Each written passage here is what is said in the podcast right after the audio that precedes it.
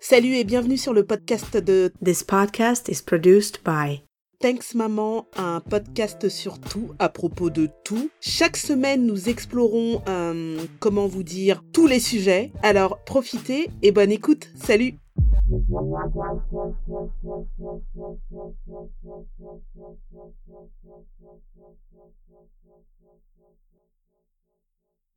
Salut à tous, j'espère que ça va chez vous. Ici, ça va nickel. On a un grand week-end, donc ça c'est cool. Je dédicace ce podcast à mon chéri qui fête son anniversaire aujourd'hui.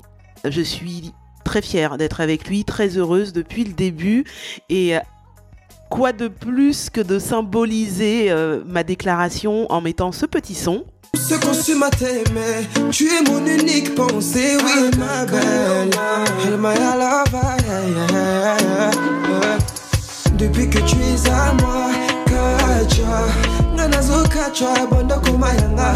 Nganazo kacha, kacha. Depuis que tu es à moi, nganazo kacha, mama. Nganazo kacha, banda kumayanga. Nganazo kacha, kacha.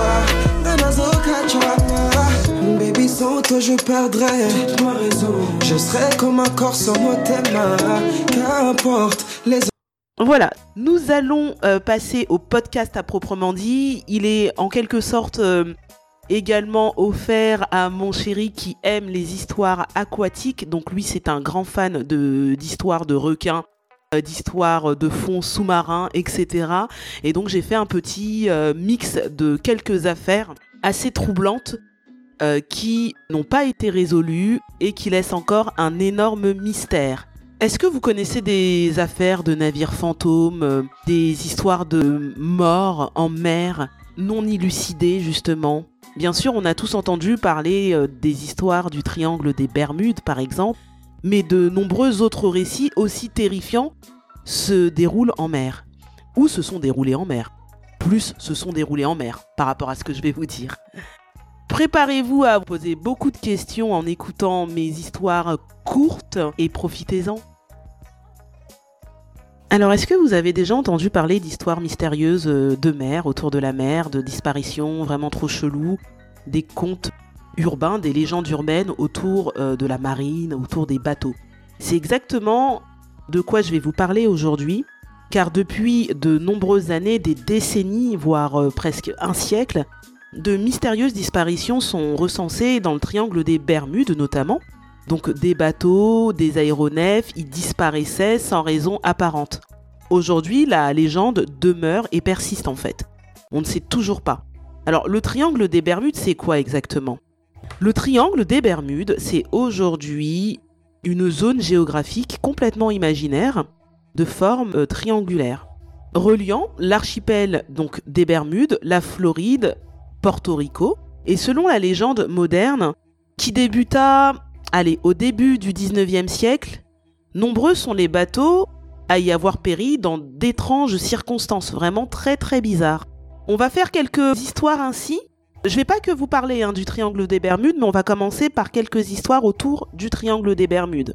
Avez-vous déjà entendu parler de la disparition du vol 19 Non oui.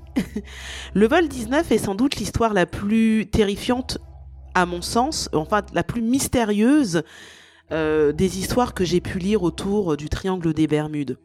Car en 1945, le vol 19, avec une équipe de 5 bombardiers de la marine américaine, est envoyé au-dessus des Bermudes pour une mission de formation.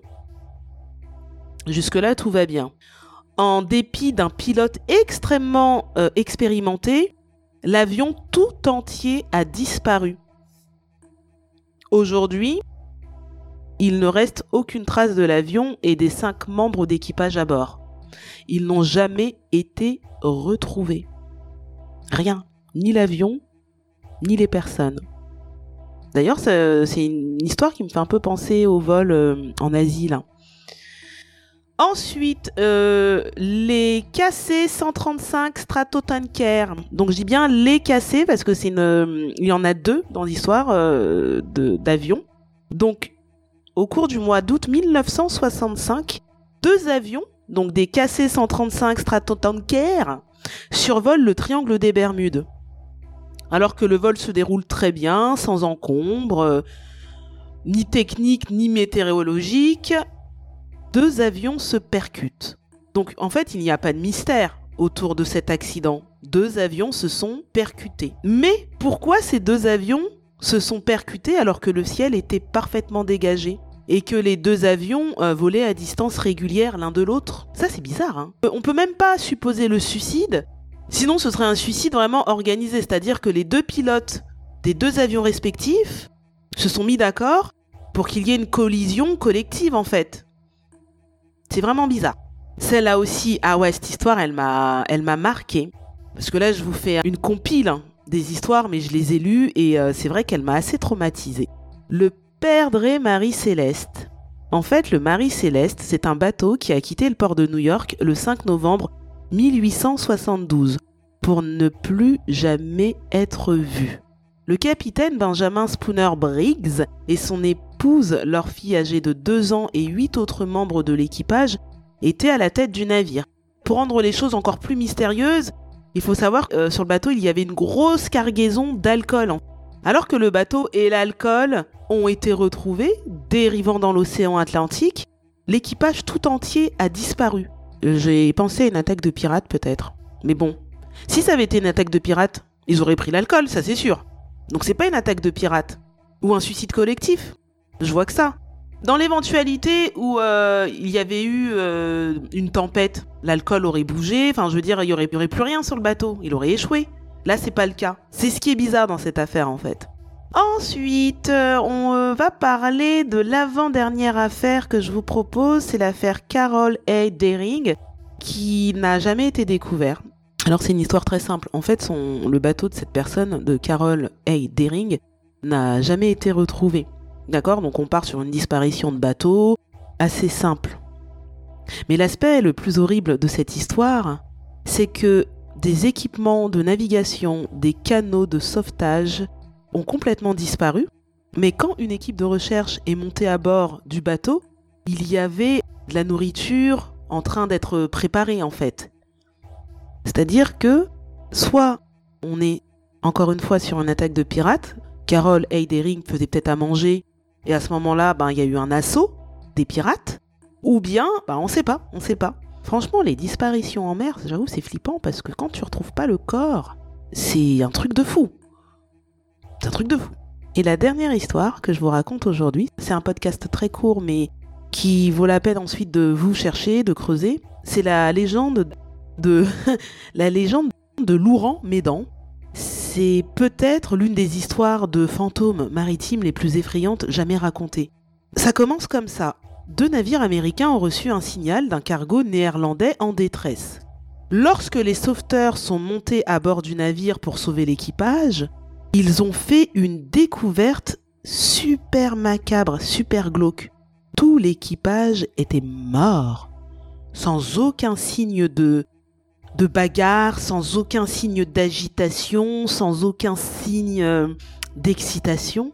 Ils étaient juste morts. On dit que la terreur était figée sur leur visage. Ils avaient tous un visage figé par l'horreur, par la terreur.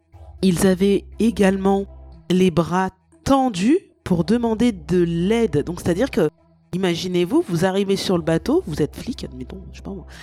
Vous arrivez sur le bateau, ou médecin légiste ou autre, et vous trouvez un équipage entier, le visage figé et les bras demandant à l'aide.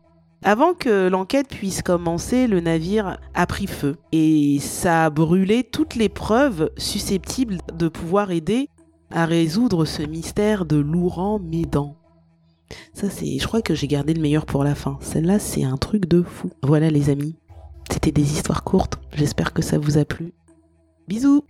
Alors surtout n'oubliez pas de visiter mon blog pour y laisser un petit commentaire au sujet du podcast que vous venez d'écouter. Pensez également, s'il vous plaît, à vous abonner sur ma page Instagram, SoundCloud, Spotify. Notez-moi une étoile euh, ou cinq étoiles par exemple ce serait sympa. Et également, si vous avez apprécié la qualité de mon podcast et que vous souhaitez en parler à un ami, n'hésitez pas, ça pourrait beaucoup me soutenir. Voilà, ben à la prochaine pour le prochain épisode. Salut